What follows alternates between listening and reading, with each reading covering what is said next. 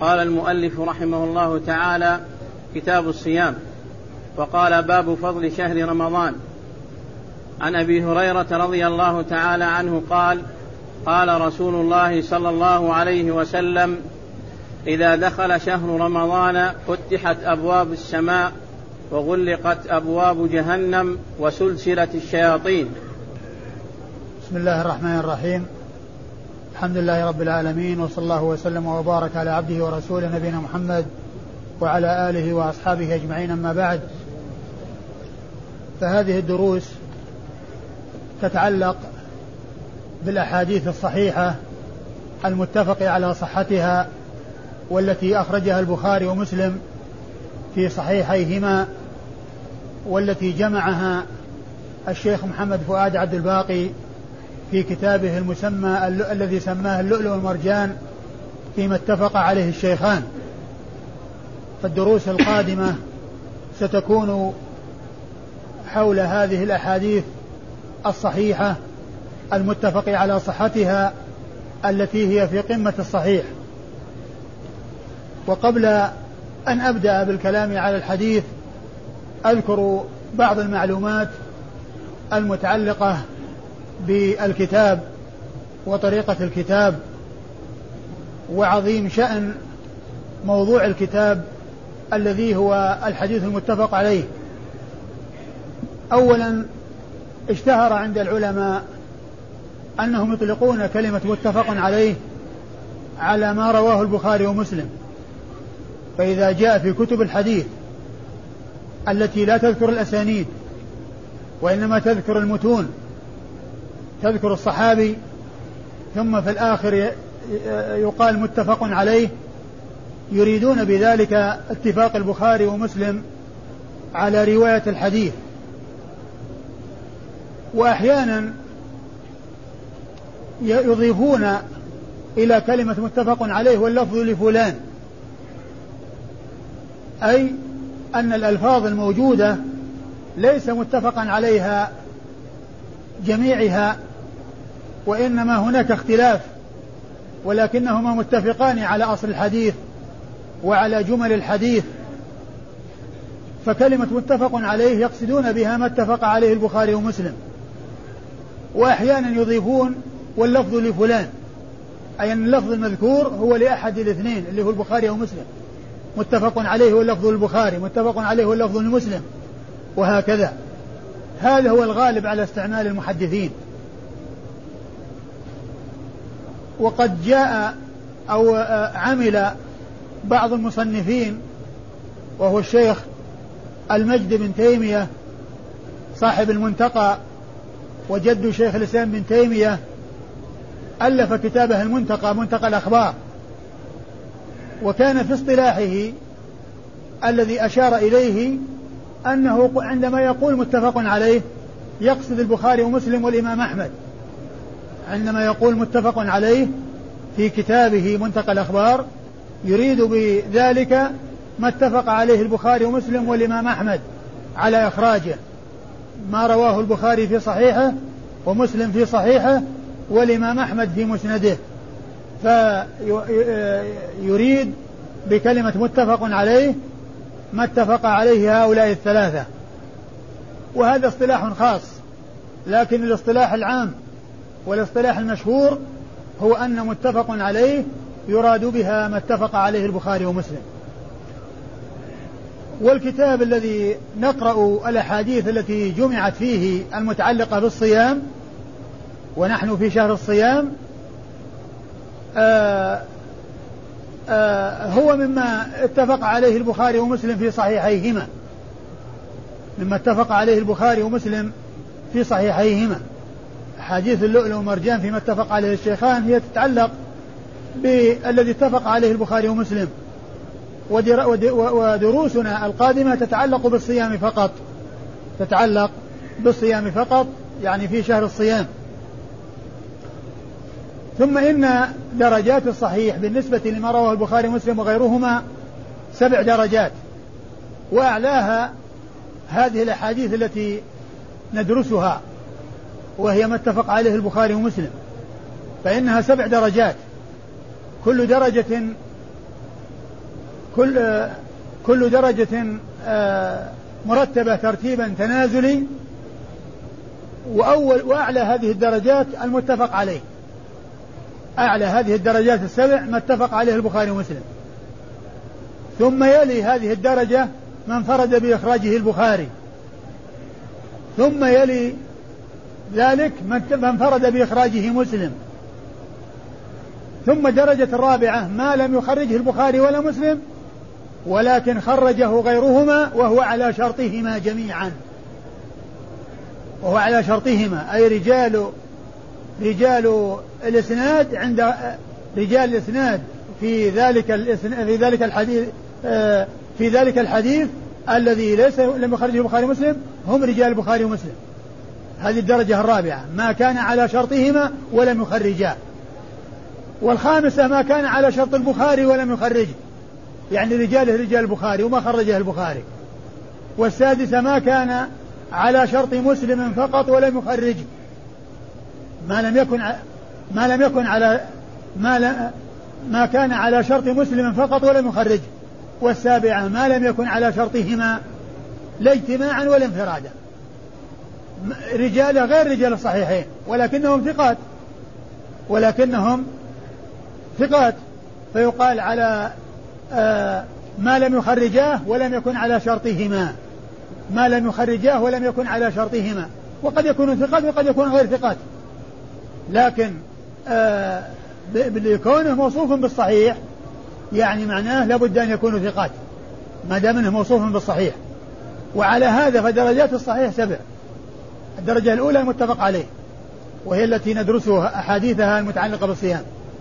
والثانية من فرد به البخاري في صحيحه والثالثة من فرد به مسلم في صحيحه والرابعة ما لم يخرجاه ولكنه على شرطهما جميعا أي رجاله رجال البخاري ومسلم. والرابعة والخام ال... ال... الرابعة والخامسة ما كان على شرط البخاري فقط. والثالثة والسادسة ما كان على شرط مسلم فقط. والسابعة ما لم يكن ما لم يخرجاه ولا, ولا ولم يكن على شرطهما جميعا. ولا على شرط واحد منهما. هذه سبع درجات. أعلاها المتفق عليه وأنزلها. هذه التي لم يخرجاه أو يخرجه واحد منهما ولم يكن على شرط واحد منهم. ولم يكن على شرط واحد منهما يعني ورجاله ثقات. هذه سبع درجات يقسم العلماء الأحاديث الصحيحة بالنسبة لما رواه البخاري ومسلم وغيرهما هذا التقسيم ويرتبونه هذا الترتيب على هذه الدرجات السبع التي أعلاها الأحاديث المتفق عليها التي أخرجها البخاري ومسلم. أما كتاب اللؤلؤ والمرجان فيما اتفق عليه الشيخان فهو كتاب هو أحسن ما كتب في الأحاديث المتفق عليها. أحسن كتاب جمع أو أحسن كتاب, أحسن كتاب جمع الأحاديث المتفق عليها هو كتاب اللؤلؤ والمرجان. وقد ألف قبله مؤلفون ولكنهم ما اعتنوا بعنايته ولم يحصروا مثل حصره فهو تميز على من تقدمه. هذا الكتاب الهلول المرجان تميز على من تقدمه من الكتب على ما تقدمه من الكتب التي جمعت الأحاديث المتفق عليها فهو أحسنها وأدقها وأجمعها وأوسعها. وقد بلغت الأحاديث فيه 1906 أحاديث. 1906 أحاديث. كلها من قبيل المتفق عليه وكلها في الدرجة العليا التي أشرت إليها يعني من الدرجات السبع. والشيخ محمد فؤاد الواقي من المعاصرين وقد توفي سنة 1388 1388 وهو ليس من أهل العلم. ولكنه من أهل التنظيم. يعني عنده تنظيم وعنده عناية بالفهرسة وعنده جلد في هذا المجال وهو غير معروف بالعلم. ليس له مؤلفات يعني في العلم يعني في فيما أعلم ولكن له عناية في التنظيم والفهرسة. فقد اعتنى بصحيح مسلم عناية فائقة. ورقم أحاديثه ترقيمات متعددة. رقمه على أساس التكرار. ورقمه بدون تكرار. ووضع في آخره وطبع في أربعة مجلدات بعناية فؤاد عبد الباقي ووضع مجلدا خامسا كله فهارس. اشتمل على عشرة فهارس. كلها تتعلق بصحيح مسلم. فخدم صحيح مسلم خدمة فائقة وخدمة عظيمة وكذلك رقم أحاديث البخاري والترقيم الموجود في فتح الباري مع الطبعة السلفية. هو ترقيم محمد فؤاد عبد الباقي. ترقيم محمد فؤاد عبد الباقي. وكتاب اللؤلؤ والمرجان وضعه على عمل ثلاثة أشخاص. فالألفاظ الموجودة هي للبخاري. الألفاظ الموجودة والمتن الموجود في اللؤلؤ مرجان هو لفظ البخاري. والترتيب ترتيب مسلم. الترتيب على ترتيب مسلم. والأبواب التي وضعها فيه هي ليست لمسلم ولا للبخاري ولكنها للنووي. في كتابه شرح مسلم فإن النووي بوب وضع الأبواب في الشرح في الحاشية. ومسلم رحمه الله ما وضع أبوابا في صحيحه وإنما وضع كتبا فقط.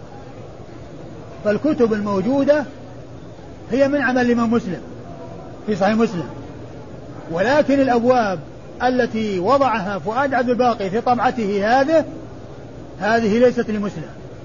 ولهذا كتب صحيح مسلم التي طبعت غير هذه الطبعة ما فيها أبواب في داخل الكتاب. وإنما فيه كتب فقط كتاب الصيام كتاب كتاب الإيمان كتاب الزكاة كتاب الصلاة كتاب الصيام وهكذا. ولكنه رحمه الله عندما وضع كتابه غير مبوب وضعه في حكم المبوب لأنه يجمع الأحاديث المتماثلة التي يشملها موضوع واحد في مكان واحد فهو في حكم المبوب وهو غير مبوب فهو في حكم المبوب وهو غير مبوب والنووي رحمه الله وضع أبوابا لتلك المجموعات التي هي في حكم المبوب وضع لها أبواب في الحاشية. وفؤاد عبد الباقي لما اعتنى بصحيح مسلم هذه العناية التي رقم أحاديثه وفهرسها أدخل في داخل الكتاب أبواب النووي وهي ليست لمسلم وإنما هي للنووي. وعلى هذا فكتاب مسلم ليس فيه أبواب وإنما فيه كتب فقط. وهذه الطبعة التي لصحيح آه، مسلم بترقيم وفهرسة عبد الباقي الأبواب فيها للنووي. وكذلك الأبواب التي في اللؤلؤ والمرجان هي أيضا للنووي. الأبواب التي في اللؤلؤ والمرجان هي للنووي. إذا هذا الكتاب الذي هو اللؤلؤ والمرجان فيه جهود ثلاثة أشخاص. البخاري وله الألفاظ والمتون الموجودة في اللؤلؤ والمرجان فالأحاديث الموجودة هي ألفاظ البخاري والترتيب ترتيب مسلم. الترتيب هو لمسلم. والأبواب للنووي. إذا ثلاثة أشخاص يعني العمل الموجود في اللؤلؤ والمرجان هو يتعلق بثلاثة أشخاص. يتعلق بالبخاري وله منه الألفاظ. وسياق الألفاظ. فالألفاظ هي ألفاظ البخاري. والترتيب الذي وضع عليه اللؤلؤ والمرجان هو ترتيب مسلم. يعني من أول كتاب مسلم إلى آخر كتاب مسلم. ماشي على الترتيب. الأحاديث فيه ماشي على ترتيب مسلم. وهي بألفاظ البخاري وليست بألفاظ مسلم. والأبواب التي فيه هي للنووي. والأبواب التي فيه هي للنووي. والإمام البخاري رحمه الله من المعلوم أنه يفرق الحديث على الأبواب وعلى الكتب لأنه كتابه أراد أن يكون كتاب رواية ودراية. ولهذا يفرق الحديث على الأبواب ويقطعه. ويأتي به أحيانا كاملا وأحيانا مختصرا. فكيف أثبت فؤاد عبد الباقي ألفاظ البخاري مع أن البخاري يذكره في عدة أبواب؟ يعمد إلى أقرب لفظ عند البخاري إلى إلى إلى لفظ مسلم. يعني ينظر في الأحاديث التي المكررة عند البخاري في أبواب متعددة في كتب متعددة فينظر أيها أقرب إلى لفظ مسلم. لأن مسلم ما يذكر الحديث في مواضع يذكر في مكان واحد. لكنه بالطرق المختلفة والطرق المتعددة. يذكره في موضع واحد الأحاديث يذكرها في موضع واحد. فيأتي عبد الباقي فينظر في ألفاظ البخاري التي جاءت في عدة أبواب فينظر أقربها إلى لفظ مسلم. فيثبت لفظ البخاري في المكان الذي وضع فيه مسلم الحديث. إذا اللفظ البخاري والترتيب لمسلم. والأبواب للنووي. والأبواب في كتاب الأم مرجان للنووي. هذه الطريقة التي سار عليها الشيخ محمد فؤاد عبد الباقي في كتابه اللؤلؤ والمرجان من أول مسلم إلى نهاية مسلم. ماشي بالترتيب. الألفاظ ألفاظ البخاري. ولهذا عندما يذكر الحديث يقول أخرجه البخاري في كتاب كذا باب كذا حديث رقم كذا. يعني هذا الحديث الموجود المتن الذي موجود هو ما أشار إلى مكانه من الكتاب والباب والرقم. أخرجه البخاري في كتاب كذا باب كذا. يعني هذا اللفظ الموجود. وكما قلت أقرب لفظ عند البخاري من الألفاظ المكررة هو الذي أقرب لفظ إلى مسلم هو الذي يثبته. هو الذي يثبته يعني في كتابه لؤلؤ مرجان هذه بعض المعلومات المتعلقة بموضوع الكتاب الذي هو المتفق عليه والذي رواه البخاري ومسلم وكذلك بهذا الكتاب الذي معنا والذي هو من عناية الشيخ محمد فؤاد عبد الباقي رحمه الله. نرجع إلى الكتاب إلى كتاب الصيام.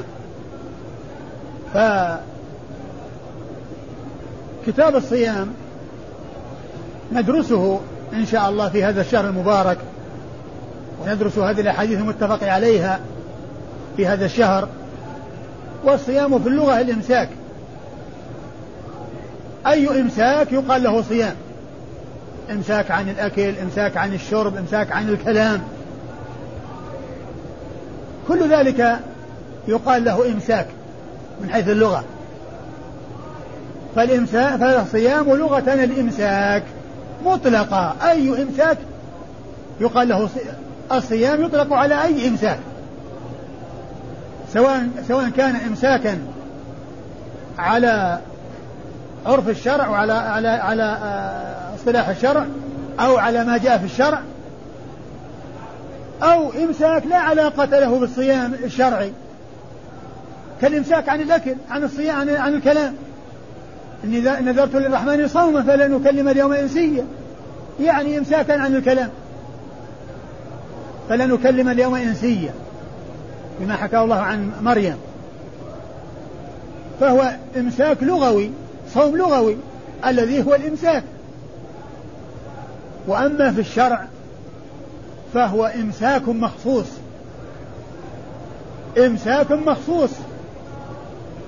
وهو الإمساك عن الأكل والشرب وسائر المفطرات من طلوع الفجر إلى غروب الشمس. هذا هو الصيام الشرعي. الإمساك عن الأكل والشرب وسائر المفطرات من طلوع الفجر إلى غروب الشمس. هذا هو الإمساك الشرعي. فهو إمساك مخصوص وهو جزء من جزئيات المعنى اللغوي. لأن المعنى اللغوي الإمساك مطلقة. إمساك عن أي شيء. يقال له إمساك يقال له صيام. وفي الشرع هو إمساك مخصوص. يعني نوع من أنواع الإمساك اللغوي. أو جزء من جزئيات الإمساك اللغوي. وهو الإمساك عن الأكل والشرب وسائر المفطرات من طلوع الفجر إلى غروب الشمس. هذا هو الصيام الشرعي. هذا هو الصيام الشرعي. الإمساك عن الأكل والشرب وسائر المفطرات من طلوع الفجر إلى غروب الشمس. وهو جزء من جزئيات ولهذا قلنا إمساك عن الأكل والشرب وسائر المفطرات. وأما ذاك الإمساك بدون تقييد اللي هو اللغوي. وغالبا أن الاصطلاحات الشرعية تأتي جزء من جزئيات المعاني اللغوية. تأتي أجزاء من جزئيات المعاني اللغوية. فمثل ما عندنا هنا في الصيام. الصيام لغة الإمساك وفي الاصطلاح اصطلاح الشرع إمساك مخصوص. الحج لغة القصد. وشرعا قصد مكة لأداء شعائر مخصوصة. يعني قصد مخصوص. الحج لغة القصد أي قصد وفي الشرع قصد مكة لأداء أعمال مخصوصة. هذا هو الحج الشرعي. والعمرة لغة الزيارة مطلقة اللغة لغة الزيارة. وفي الشرع زيارة البيت العتيق والطواف فيه والسعي بين الصفا والمروة. هذه العمرة. في الشرع. وفي اللغة معناها واسع الزيارة. أي زيارة؟ أي زيارة يقال لها عمرة. لكنها في الشرع زيارة مخصوصة وهي زيارة البيت العتيق والطواف فيه للطواف فيه وعلى على يعني آه، وصف معروف وعلى هيئة معروفة جاءت بها سنة الرسول الكريم صلى الله عليه وسلم. وهكذا كثيرا ما تأتي المعاني الشرعية أجزاء من أجزاء المعاني اللغوية. فعرفنا الصيام لغة وشرعا. لغة الإمساك وشرعا الإمساك عن الأكل والشرب وسائر المفطرات من طلوع الفجر إلى غروب الشمس. ثم نبدأ بأول حديث. والباب فضل الصوم. والحديث الذي أورده فيه يتعلق بفضل الصوم. لأن وهو حديث أبي هريرة رضي الله عنه. قال قال, قال عليه الصلاة والسلام إذا دخل شهر رمضان فتحت فيه أبواب السماء وغلقت أبواب جهنم وسلسلة الشياطين. وسلسلة الشياطين.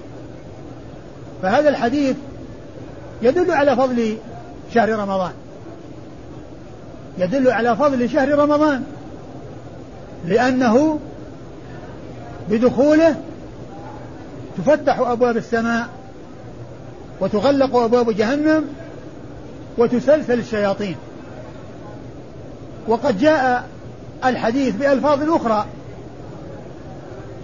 منها فتحت أبواب الجنة وغلقت أبواب جهنم. ومنها فتحت أبواب الرحمة. وغلقت أبواب جهنم. وقيل إن الاختلاف وقيل إن الأصل هو أبواب الجنة لأنها مقابلة لأبواب النار التي جاءت في الأحاديث. وفي مختلف الروايات غلقت أبواب جهنم أو أبواب النار. فيقابله فتح أبواب الجنة. فيقابله فتح أبواب الجنة. فقيل إن هذا التفاوت بين ذكر السماء وذكر الرحمة وذكر الجنة هو من تصرف الرواة ومن الرواية بالمعنى. ومن الرواية بالمعنى. ويكون الأصل ما جاء في بعض الروايات فتحت أبواب الجنة فتحت أبواب الجنة وغلقت أبواب جهنم. فهما متقابلان أبواب الجنة وأبواب النار. أبواب الجنة تفتح وأبواب النار تغلق. وسلسلة الشياطين التي تسعى إلى إضلال الناس حتى يبتعدوا عن طريق الجنة ويسلكوا المسالك التي توصلهم إلى النار وتدخلهم النار. فتغلق أبواب فتفتح أبواب الجنة وتغلق أبواب جهنم وتسلسل الشياطين. إذا هذا التفاوت بين ذكر الجنة أبواب الجنة وأبواب الرحمة وأبواب السماء قيل إنه من تصرف الرواة وأن الأصل هو أبواب الجنة المقابل لأبواب النار ولكنه آه على الرواية بالمعنى وتصرف بعض الرواة أتى بذكر أبواب السماء وأتى بأبواب الرحمة. وأتى بأبواب الرحمة. ويمكن أن يقال إنه جاء ذكر السماء وفتح أبواب السماء لأن الجنة في السماء. و فكما تفتح أبواب الجنة تفتح أبواب السماء لأن الوصول إلى الجنة عن طريق السماء لأن الجنة هي في السماء. وسقفها عرش الرحمن. أعلاها الفردوس وهو وسقفه عرش الرحمن. فالجنة هي في أعلى عليين. سقفها عرش الرحمن وهي في السماء. ف تفتيح أبواب السماء وتفتيح أبواب الجنة لأن الوصول إلى الجنة عن طريق السماء وعن طريق فتح أبواب السماء. ولهذا جاء في القرآن إن الذين كذبوا بآياتنا واستكبروا عنها لا تفتح لهم أبواب السماء ولا يدخلون الجنة حتى يلج الجمل في سم الخياط. لا تفتح لهم أبواب السماء. وقد جاء في بعض الأحاديث أن روح الكافر أو ال ال ال ال آه، الفاجر أنها عندما يأتي الملائكة ويأخذونها ويأتون بكفن من النار ويعني مسوح من النار ويذهبون بها تغلق عنها أبواب السماء فيرمى بها وترجع لا تفتح لها أبواب السماء كتلك الروح الطيبة التي تفتح لها أبواب السماء ويعني يستبشر بها كل أهل سماء الجنة في السماء والأرواح تروح للسماء. عند الموت. وأما أرواح الكفار فإنها ترد ولا تدخل في السماء. وتغلق عنها أبواب السماء. وتغلق عنها أبواب السماء. إن الذين كذبوا بآياتنا واستكبروا عنها لا تفتح لهم أبواب السماء ولا يدخلون الجنة حتى يلج الجمل في سم الخيام ولا يدخلون الجنة حتى يلج الجمل في سم الخيام وأما أبواب الرحمة فيحتمل أن يكون المراد بالرحمة الجنة. وقد جاء في بعض الأحاديث إطلاق الرحمة على الجنة على الجنة أنها الرحمة. ولهذا جاء في الحديث إنك الجنة رحمتي أرحم بك من أشاء وإنك النار عذابي أعذب بك من أشاء ولكليكما علي ملؤها. فيطلق على الجنة أنها رحمة. وهي مخلوقة من مخلوقات الله عز وجل. لأن الرحمة تطلق إطلاقين إطلاق على الصفة القائمة بذات الله عز وجل. وإطلاق على أثر أثر الصفة الذي هو الجنة وغير الجنة من ما يخلقه الله عز وجل من الرحمات. وقد جاء في الحديث أن الله خلق مئة رحمة. والناس والبهائم تتراحم برحمة واحدة.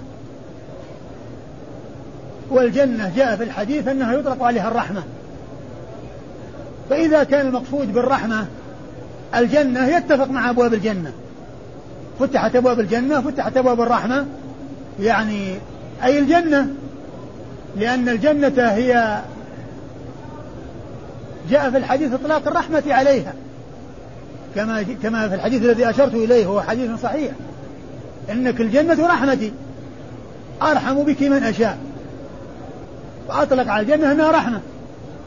فيحتمل أن يراد بالجنة الرحمة التي هي أن يراد بالرحمة الجنة. وعلى هذا فتكون الرحمة مطابقة للجنة.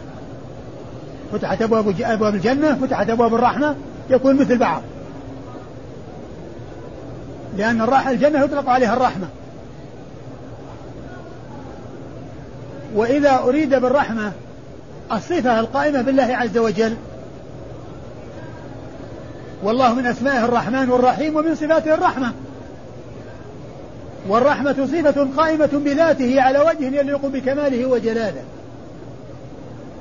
لا يشبهه شيء من خلقه ولا يشبه شيء من خلقه. كما قال ليس كمثله شيء وهو السميع البصير. فصفات الباري تليق به وصفات المخلوقين تليق بهم. ولا تماثل ولا تشابه بين صفات الباري وصفات المخلوقين بل صفات الله كما يليق بكماله وجلاله. ولا يشبه صفاته صفات المخلوقين بل صفات المخلوقين تليق بضعفهم وافتقارهم وصفات الله عز وجل تليق بكماله وجلاله. فإذا أريد بالرحمة الرحمة التي هي صفة من صفات الله فالمقصود من ذلك الأبواب أبواب الخير وأبواب آه، آه، الطاعة التي توصل إلى الرحمة. ولهذا جاء عندما يدخل الناس المساجد يقول اللهم افتح لي أبواب رحمتك. اللهم افتح لي أبواب رحمتك. وإذا خرج قال اللهم افتح لي أبواب فضلك. اللهم افتح لي أبواب فضلك.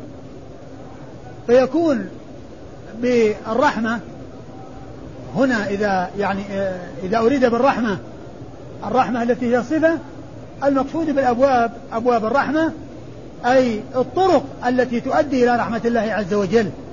وأن يكون الإنسان ممن يرحمه الله عز وجل ويستحق رحمة الله سبحانه وتعالى.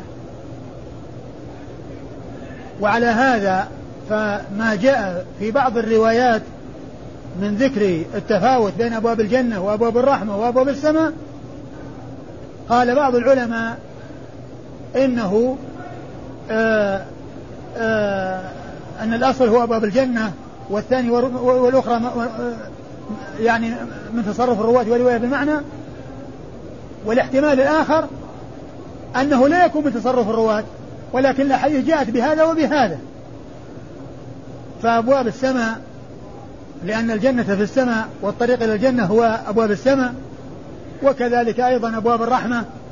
الجنة يقال لها رحمة فعلى هذا لا تما لا لا تفاوت بين أبواب الرحمة وأبواب الجنة لأن الرحمة هي الجنة. كما جاء في الحديث أنك الجنة رحمتي أرحم بك من أشاء. وإذا أريد به رحمة الله عز وجل التي هي رضا التي هي صفة قائمة به ودخول الجنة من آثارها وذلك بكونه يوفق للأعمال الصالحة ويرحم من شاء فيوفق للأعمال الصالحة ويخذل من شاء فيأتي بالأعمال السيئة التي توصله إلى النار. على هذا يكون ليس من تصرف الرواة وإنما يكون لا تنافي بين الروايات. فهذا يحمل على كذا وهذا يحمل على كذا. ومن المعلوم أن شهر الصيام أن الصيام نفسه مطلقة. هو فيه حبس للشهوات وحبس للنفوس عن الانغماس في اللذات التي قد يترتب عليها الوقوع في المحرمات. وقد جاء في الحديث عن رسول الله صلى الله عليه وسلم أنه قال حفت الجنة بالمكاره وحفت النار بالشهوات. حفت النار بالشهوات. والجنة حفت بالمكاره. التكاليف فيها مشقة. والانسان يصبر على المشقة. فيصبر على الطاعات ولو ولو شقت على النفوس ويصبر عن المعاصي ولو مالت إليها النفوس. يصبر على الطاعات ولو شقت على النفوس لأن النتيجة طيبة والعاقبة حميدة. ويصبر عن المعاصي ولو ويصبر عن المعاصي ولو مالت إليها النفوس لأن العاقبة وخيمة العاقبة وخيمة والعياذ بالله. لأنها لذة عاجلة وبعدها حسرة. وبعدها عذاب وبعدها شقاء. فيصبر الإنسان على الطاعات ولو شقت على النفوس ويصبر عن المعاصي ولو مالت إليها النفوس. ويصبر عن المعاصي ولو مالت إليها النفوس. ففي شهر هذا بالنسبة للصيام مطلقة. أما بالنسبة لشهر رمضان فالمسلمون يصومون. ويكونون بصيامهم حصل عندهم ذلك الذي فيه إضعاف الشهوة في النفوس. أضعاف الشهوة في النفوس. يحصل للمسلمين جميعا. ومن ومن ما يترتب على ذلك قلة الشرور التي تنتج عن الانغماس في الأكل والشرب والتمتع باللذات. والتمتع باللذات. ولهذا جاء في الحديث أن الصوم وجاء. وقد أرشد أن النبي وقد أرشد النبي صلى الله عليه وسلم الشباب إلى أن يتزوجوا. فقال عليه الصلاة والسلام يا معشر الشباب من استطاع منكم الباءة فليتزوج. فإنه أحصن للفرج وأغض للبصر. ومن لم يستطع فعليه بالصوم فإنه له وجاء. فعليه بالصوم. لأن الصوم يضي يعني يقلل الشهوة عند الإنسان ويضعف الشهوة. التي بسببها يكون التحرك والإقدام على المعصية من بعض الناس. ففي شهر الصيام كل المسلمين يصومون فيكون عندهم هذا الضعف الذي هو حبس النفوس عما تشتهيه فتضعف عندها القوة التي تكون موجودة مع كثرة الأكل والشرب استعمال الأمور التي أباحها الله عز وجل من الأكل والشرب. ومن لم يستطع فعليه بالصوم فإنه له وجه. يعني معناه أن فيه إضعاف للنفوس. فلا تتمكن. أو لا يكون عندها القوة التي تكون مع الانغماس في الأكل والشرب والتمتع بالأشياء اللذيذة والملذات ففي حال الصيام يحصل الضعف الذي يترتب عليه عدم وجود ما يدفع إلى المعاصي لانشغال الناس بالصيام الذي يضعف الشهوة في الإنسان. وقد جاء في الحديث والصوم جنة هو جنة من النار وجنة من المعاصي. جنة من المعاصي كما يوضح ذلك ومن لم يستطع عليه بالصوم. فإنه له وجه فهو جنة من المعاصي بسبب إضعافه للشهوة التي تأتي عن عن التمتع في المآكل والمشارب والملذات. إذا دخل شهر رمضان فتحت أبواب الجنة فتحت أبواب السماء وغلقت أبواب جهنم وسلسلة الشياطين. سلسلة الشياطين قيل أن المراد بذلك الشياطين الذين يسترقون السمع. ومن المعلوم أن هذا كان في زمن النبوة. استراق استراق السمع والوحي كان هذا في زمن النبي عليه الصلاة والسلام. وقد انقطع الوحي بوفاته عليه الصلاة والسلام. وهذا ليس بواضح وقيل إن المراد بكونهم يسلسلون هم صنف من الشيا... صنف وهم مردة الجن. الشياطين مردة الجن يسلسلون في رمضان. فلا يخلصون إلى ما كانوا يخلصون إليه في غير رمضان. ومعناه أنه يكون الإغواء يعني آه، يضعف لأن الشياطين سلسلوا. فلا يتمكنون مما كانوا يتمكنون منه في غير رمضان. لا يتمكنون مما كانوا يتمكنون منه في غير رمضان. لأنهم مسلسلون فلا يتمكنون من الإغواء الذي كانوا يتمكنون منه في غير رمضان. الذي كانوا يتمكنون منه في غير رمضان. عاين أن المعاصي تكون موجودة في رمضان. لكن الجواب هو أنها أقل تقل بسبب الصيام.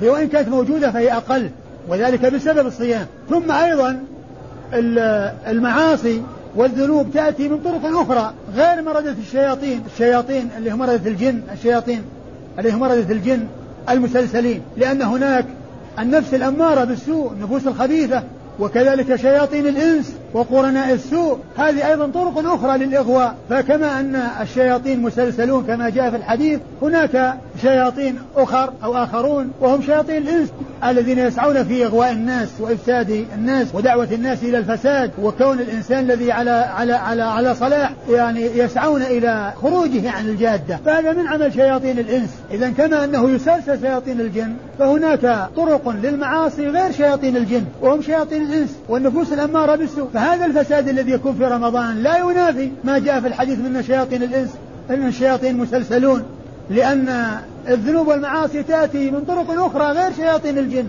شياطين الجن مسلسلون لا يخلصون إلى ما كانوا يخلصون إليه في غير رمضان. لكن هناك شياطين الإنس وقرناء السوء يسعون في إغواء الناس في رمضان وفي غير رمضان. ويحصل منهم الإفساد للناس أو الإفساد لكثير من الناس. فعلى هذا لا يقال كيف الحديث يقول سلسلة الشياطين مع أن الفساد يكون في رمضان والمعاصي والذنوب توجد في رمضان. فكيف يكون هذا والحديث يقول سلسلة الشياطين؟ لا تنافي بين الواقع وبين سلسلة الشياطين. فكما أن مردة الجن مسلسلون ولا يخلصون إلى ما كانوا يخلصون إليه في غير رمضان إلا أن هناك طرق أخرى لحصول المعاصي وهي شياطين الجن شياطين الإنس. شياطين الإنس والنفوس الخبيثة والنفس الأمارة بالسوء. هذه طرق أخرى غير طرق غير طرق الشياطين اللي هم مردة الجن. وعلى هذا فالحديث الذي معنا يدل على فضل الصيام على فضل شهر رمضان وأنه إذا دخل الشهر يحصل هذه الأمور فتح أبواب الجنة وتغليق أبواب النار وسلسلة الشياطين وأنهم لا يخلصون إلى ما كانوا يخلصون إليه في في غير رمضان.